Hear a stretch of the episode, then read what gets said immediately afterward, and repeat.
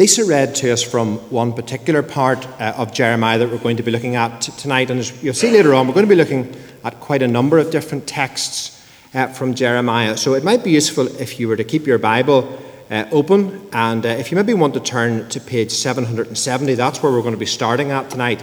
That'll be Jeremiah chapter 11, and you'll find that on page 770. But before we turn to God's Word, let's just pray together. Father, we, we thank you for your Word. We thank you that you speak through it and you speak through it in powerful ways. Father, we thank you for all of your Word for the bits that are relatively easy uh, to understand and that help us in many ways with words of comfort and guidance. But we also thank you, Father, for some of the, the difficult passages that stretch our minds and allow us to, to open ourselves to more uh, of you and of your depth. Father, we pray for our time together this evening that as we look at these passages uh, in Jeremiah, that you would speak through them and that what you would say would be of assistance to each one of us as we seek to live out our lives in service for you. Amen. Now, for those of you who, who know me, you'll know that I have a, a particular interest in, in history, and particularly history of the 20th century and the two world wars. Now, in my view, one character amongst all others stands out in the 20th century in, in British history, and that's Winston Churchill. Now, one of the, the fascinating things about Churchill's life is that I think people today largely assume that because of his victorious leadership in the Second World War, that he had always been held in, in high esteem by the British public. And if you remember back to, to 2002, 10 years ago, the BBC screened their programme, the, the 100 Greatest Britons of All Time, and Churchill, well, he came out as, as number one. But actually, if you read uh, the history of Churchill's life, you'll find that it wasn't always like that. Um, in fact, in the period immediately before he became Prime Minister, you often find a, a lonely figure who enjoyed very little public adulation. Now, in 1928, Churchill was then at the very height uh, of his career. He was Chancellor of the Exchequer. He was a powerful and a, very popular orator and leadership of the, the Conservative Party seemed just within his grasp. That was 1928. But a year later, all of that had changed. The Conservatives were, were defeated, and a national government was formed in 1931, and Churchill wasn't even asked whether he'd like to join it. And from then on, he cut a, a lone figure throughout the 1930s. But though he was that, that lone figure, he had a, an acute political uh, insight, foresight, and a courage. And he was fed with, with secret information.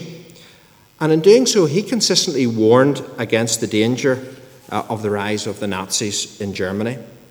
And the British government, well, they fought him remarkably at every turn, and they even refused him the right to broadcast.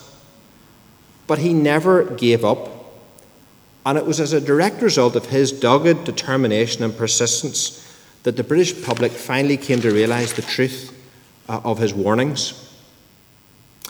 I suppose you might describe Churchill as a, voice crying in the, the, wilderness, or maybe as a, a swimmer swimming against the tide. Now, if you've been with us this autumn in our studies in Jeremiah, you'll recognize in Jeremiah's life something of this type of existence. Indeed, one of the, the commentaries on him that I was, was looking at takes as its subtitle about Jeremiah against wind and tide. This was, as we've seen so far with some initial protests, the hard pilgrimage that Jeremiah accepted from God to stand almost as a lone voice against all of those around him. Now, before we look at, at tonight's passages, let's take a, a moment just to, to, think about some of the things that we've already thought uh, about in Jeremiah's life. You'll remember that in our, our very first study together uh, a few weeks ago, we noted that, that the country of Judah was at that stage going through difficult and challenging times. And in fact, God's people were going into a, a period of exile from the land. And we thought about a, a connection with our society today, where the church in the West has, in, in recent years, been ousted from that influential and central position in society to a position that's, that's much more on the fringe. And perhaps today, our church, just like the people of Israel, the people of Judah in those days, is moving into a period of exile. Now, in our, our second study, uh, we met God's prophet, the man we're going to be reflecting on tonight, Jeremiah. We met him there when he protested that he was, was too young to be used by God. But you might recall that in all of that, God overruled. He told the, the young priest Manethol that even though before he was born, he was known by God, that he was chosen as a, for a special work to do, that he was to be God's messenger to his people. And then a few weeks ago in our, our third study, you may recall that David considered material in Jeremiah from chapters 2 through to chapter 7, where he exposed the people to their sin and pointed out that they were trusting in lots of the, the wrong things. And then, if you were with us last week, you'll remember that Christos spoke to us from chapters 8 through to chapter 11 about how the people of Judah had broken their covenant with God and because of this, various detrimental consequences flowed for them. Now, tonight we have the task of considering something of the material that forms chapters 11 through to chapter 20. So, nine chapters to look at tonight.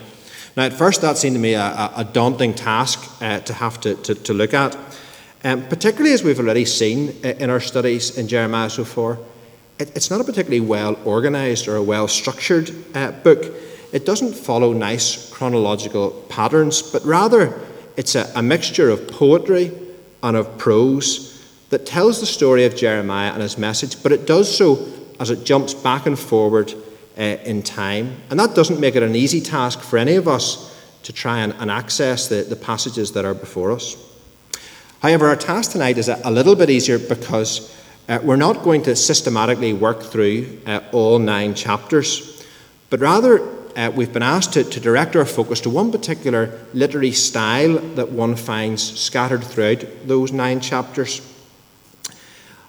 On six different occasions in these chapters, Jeremiah has outbursts, outbursts of, of grief, of regret, and of questioning God and what God is doing. And Lisa read one of those outbursts to us earlier. Now, those outbursts take a, a literary form that's known as, as laments. And it's something that, uh, if you know your Old Testament, you'll know is a, a common enough feature uh, in some of, of the books. You'll find them in, in some of the Psalms, uh, in I think all of the, the, the books of, the, of prophecy, with the exception of, of Haggai. And of course, Jeremiah's other book, uh, the book that does what it says in the tin, the book of, of Lamentations, a book that is simply full uh, of laments. So, as I say, thankfully, our, our task tonight is a relatively focused one, uh, and that is to direct our attention to the six laments that are found uh, between chapters 11 uh, and 20. Uh, I want to, to point you tonight just to, to where in the Bible you, will find those six laments. Hopefully, they're, they're appearing on the screen behind us. That's where they, they are. And we're, we're going to have to jump around a bit through the different laments trying to pick up some of the various themes uh, that emerge, but it might be helpful uh, if you were at different times to be able to, to look at the text uh, of those uh, as they're in front of you. Now, I suspect that um, lamenting is something that for many years Christians in, in Western society didn't feel greatly in the need of, of having to do. For large parts of the, the 19th and the, the 20th century, Judeo Christian values were very much central to our society. Uh, and those who espoused those sorts of, of beliefs would have found themselves not hugely out of step with the prevailing culture. But I think undoubtedly today all of that has changed. It was in, in February of this year that the uh, Conservative peer, Baroness Warsi, uh, who was then a, a, member of the government, uh, spoke in a, a very controversial speech uh, of the militant secularism that was taking hold, that is taking hold uh, of the UK and attacking the very Christian foundations uh, of our society. So perhaps lamenting uh, about the situation we find uh, around us may be something that's going to come back uh, into fashion. But I suspect for, for many of us, lamenting, questioning God is something that we find difficult to do and not entirely natural. I want to show you a clip from a, a TV programme that I think portrays, in quite graphic form, something of this struggle uh, as a man uh, finds it difficult to accept what God is doing. Now, many of you may have enjoyed uh, previously the, the TV series the, the West Wing, which tells the, the story uh, of the, the term in office uh, of a fictional US president, President Jed Bartlet. Now, Bartlet is a, a man of, of Christian faith, and references to his faith are to be found frequently in his story. But being in such a, an important position, Bartlet bears not only the, the personal struggles and difficulties uh, that affect every one of us, but he also bears a, responsibility for his entire nation and, in fact, beyond. His struggle with what God allows to happen to him, both personally and to his people, is captured vividly in the clip we're going to, have a look at. It's the end of a, a funeral service he attends for his former secretary, Mrs. Landingham. A potentially disastrous tropical storm is bearing down on the nation, and he has to make a big decision whether to run for a second term as president or to let his deputy Hoynes run instead. Now, even if you don't follow everything in Jed Bartlet's lament against God, see if you can sense some of his frustration with God and with what God's doing.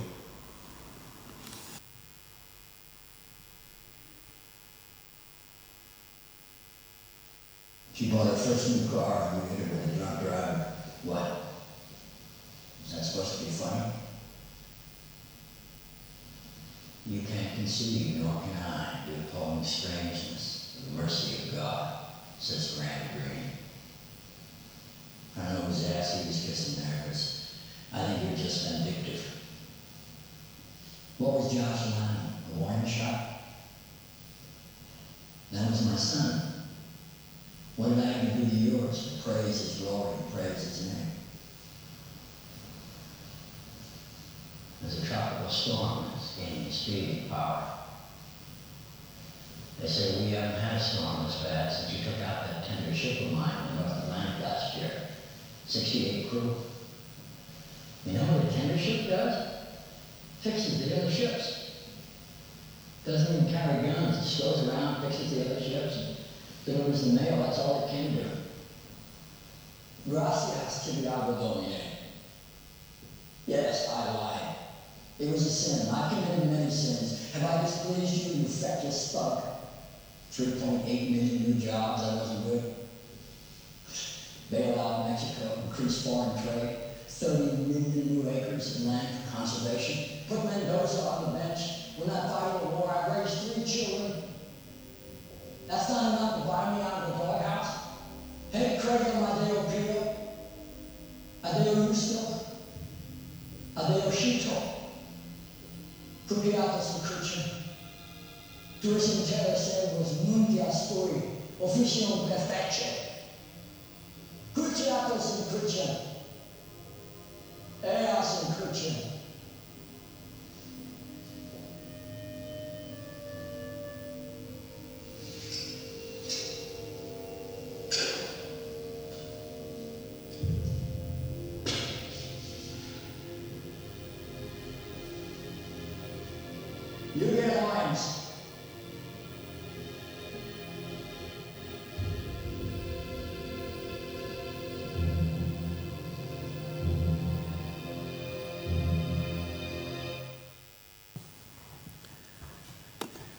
Now, it's a long, long time since uh, I did Latin at school, but a, a flavour of what Bartlet was saying there something goes something like this Am I really to believe these are the acts of a, a loving God, a just, a wise God?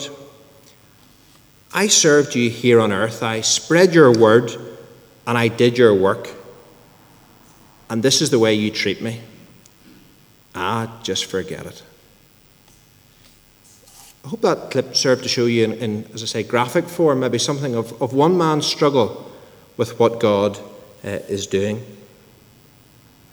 Now, this struggle to understand what, what God is doing on earth and how his purposes are, are worked out is shown throughout the six laments that are in our, our text for this evening.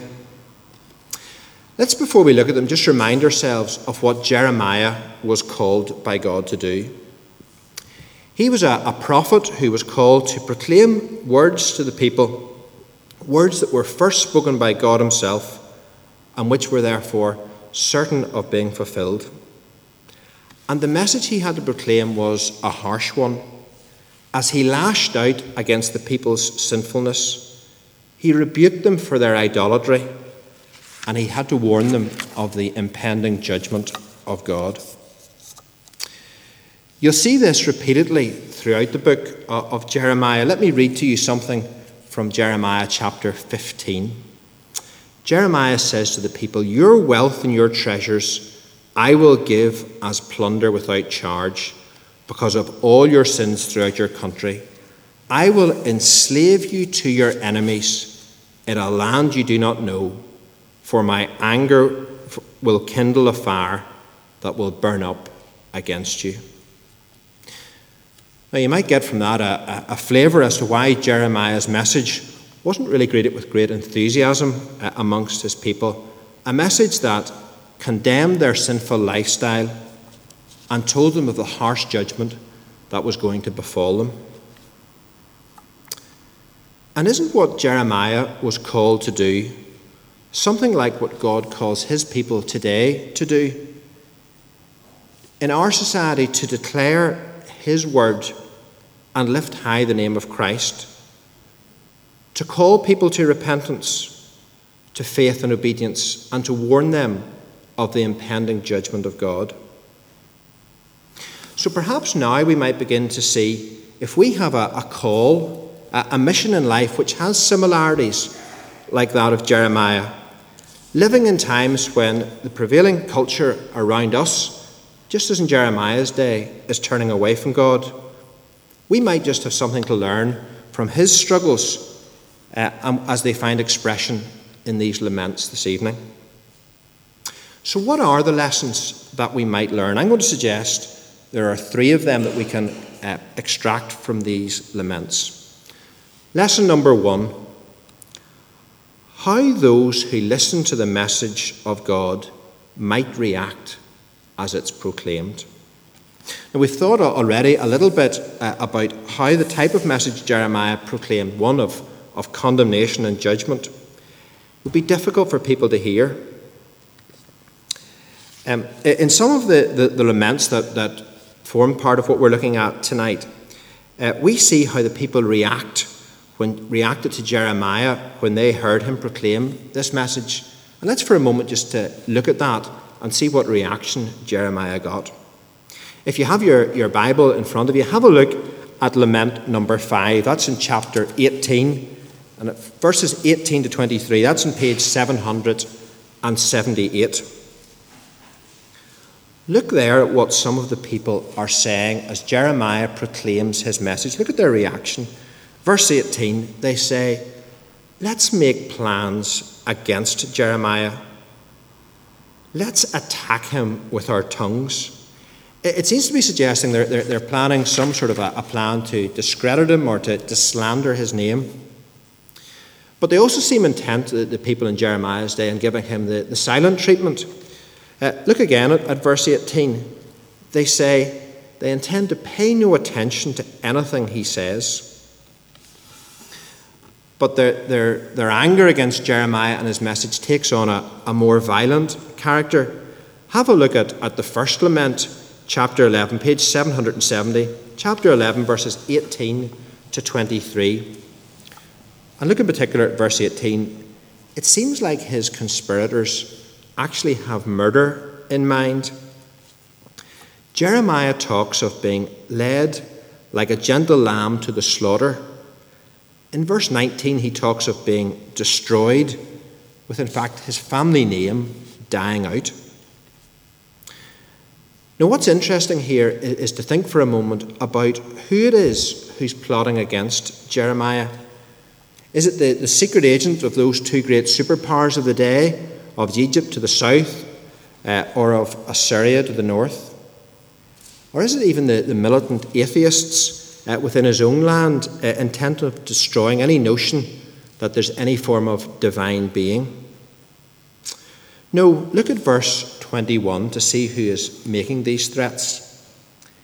It's the men of, of Anathoth, the men of Jeremiah's home village. It's his own people who are out to get him. But it's worse than that. If you remember from our, our studies in chapter 1, something about Anathoth.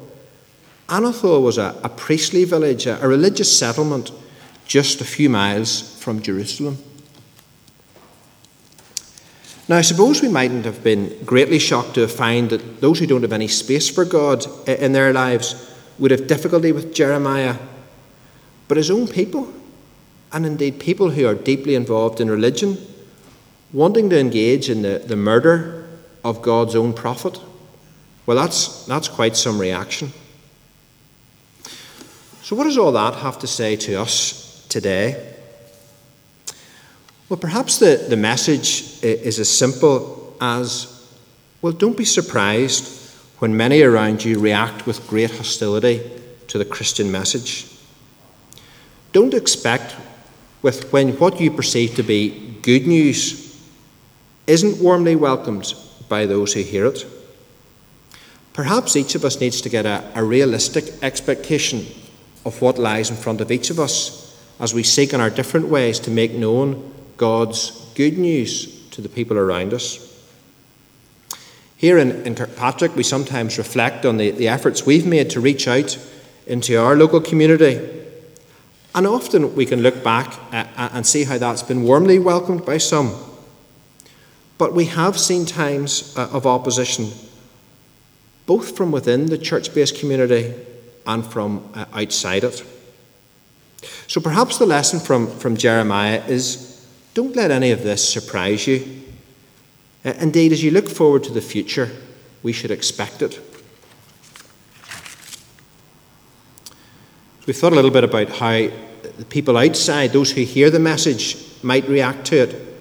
Let's think a little bit about how we might get on, how we might feel as we seek to proclaim God's message, and what these laments uh, might tell us. We find in, in Jeremiah's lament some insight into his internal thoughts as he lives in a world where people are living far from God's ways and where he'd been called, as we've thought about before, to point out their sin and to warn them of future judgment. And just like, like Bartlet has, Jeremiah has some very honest struggles with God and with what God's doing. He really struggles to understand how a just God can tolerate those who live in ways that are far from his intentions. Have a look at page 770, Jeremiah chapter 12 uh, and verse 1. You'll see there that Jeremiah reflects on those living godless lives around him. This is what he says. He's talking directly to God. He says, Yet I would speak with you about your justice. Why does the way of the wicked prosper? And what do all the, why, why do all the faithless live at ease? You have planted them, and they have taken root. He also struggles with God not simply to accept how others are doing, how God's allowed them to prosper, but he struggles to accept his own lot in life. Look at, at chapter 15 uh, and verse 10, page 774. He says, Alas, my mother, that you gave me birth. In verse 17, I never sat in the company of revelers, never made merry with them. Why is my pain unending and my wound grievous and incurable? And then the, from the passage that Lisa read to us earlier in chapter 20, verse 14, you might remember what Lisa read. Cursed be the day I was born. May the day my mother bore me not be blessed, and cursed be the man who brought my father the news, who made him very glad. saying, A child is born to you, a son. Pretty harsh words about Jeremiah's reaction to what God is doing. I wonder is, is Jeremiah's reaction something that, that strikes a chord with us today? As we attempt to live for God uh, and to follow His ways, perhaps suffering and pain crosses our path.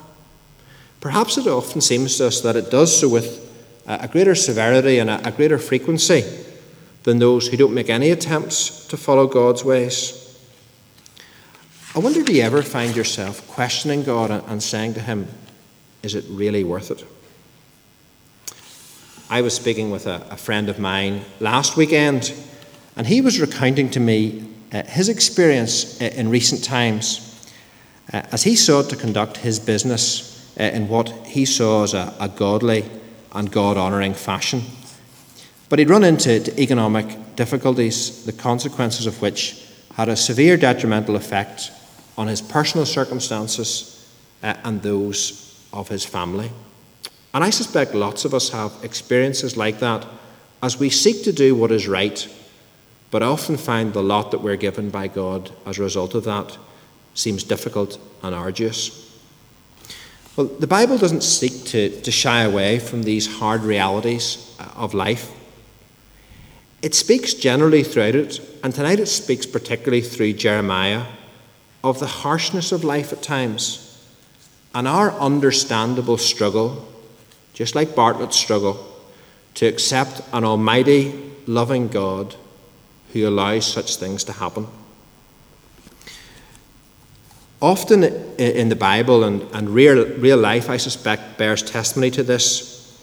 There is, at least for now, no sugar coated ending, no fairy tale style happily ever after conclusion. Life can be hard. So perhaps we might even say, like Jeremiah, Cursed be the day I was born. But actually, in the end, the Bible speaks that there is hope that in the end, God wins. And this is the, the third and the final lesson that I think we can extract from these laments. Despite the, the depressing and pretty awful circumstances that Jeremiah found himself in, we find in his laments some little glimmers of hope. Now, when I was a, a child, we lived in a, a, house that had one of those uh, solid fuel, glass fronted fires. And the idea was that that would stay lit uh, all the time. It would heat the, the, the, house and it would heat the water and, and it would stay lit, never going out. Uh, you went to bed at, at, night and it was still uh, blazing away.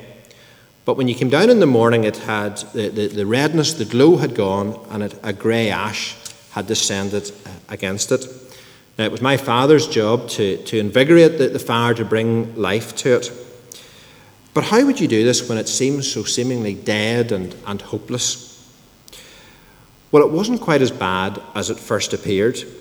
Because if you took a, a careful look through the, the greyness, through the ash, every now and then you could see little signs of red glowing, little signs of hope. You see, life and hope was still there, just waiting its time to come back again to life once some attention had been paid to it. Well, we thought tonight about so much of the difficulties that Jeremiah encountered. It might at first seem to us, just like looking at that fire, that there is no hope to be found. But every now and then, throughout Jeremiah's laments, there are little glimmers of fire, little glimmers of hope to be found. Look at chapter 12. You find it on page 771 and verse 15. Thereafter, God tells of the punishment that's to fall on his people. He speaks of how he'll save them. Look at what God says. But after I uproot them, I will again have compassion and will bring each of them back to his inheritance and to his own country. Or there's a view of the future expressed in chapter 17, verses 12 and 13. There, Jeremiah talks of a glorious throne exalted from the beginning, is the place of our sanctuary. O Lord, the hope of Israel, all who forsake you will be put to shame. And finally, have a look at chapter 20 and verse 13. Jeremiah says, Sing to the Lord, give praise to the Lord, for he rescues the life of the needy from the hands of the wicked. And isn't that the, the ultimate message of the Bible? That in the end, God does win, that good does triumph over evil. John looks forward to that day in his revelation when he foresees a day when tears will be wiped away as death and mourning and crying and pain all become things of the past. And so, what of ourselves in, in Belfast in 2012? We have a, a similar calling to that of Jeremiah to live for God and to declare his message in a world, and perhaps even in a, a religious context, that may be far from receptive of it. Well, this shouldn't surprise us, as the message of God has always caused division. We may, like Jeremiah, wrestle with God in the seeming unfairness of life and of our particular lot. It might often seem all is hopeless. But we can take hope. Just as God spoke to Jeremiah about his people being brought back to him into the land, so we, if we place our alliance in God, we too, even in the midst of great difficulty, can look forward to the day when one day we'll dwell with God in what is a perfect environment. So, for us as Christians in 2012, despite difficult times, perhaps depressing circumstances, the message of the Bible, the message of these laments is there is hope.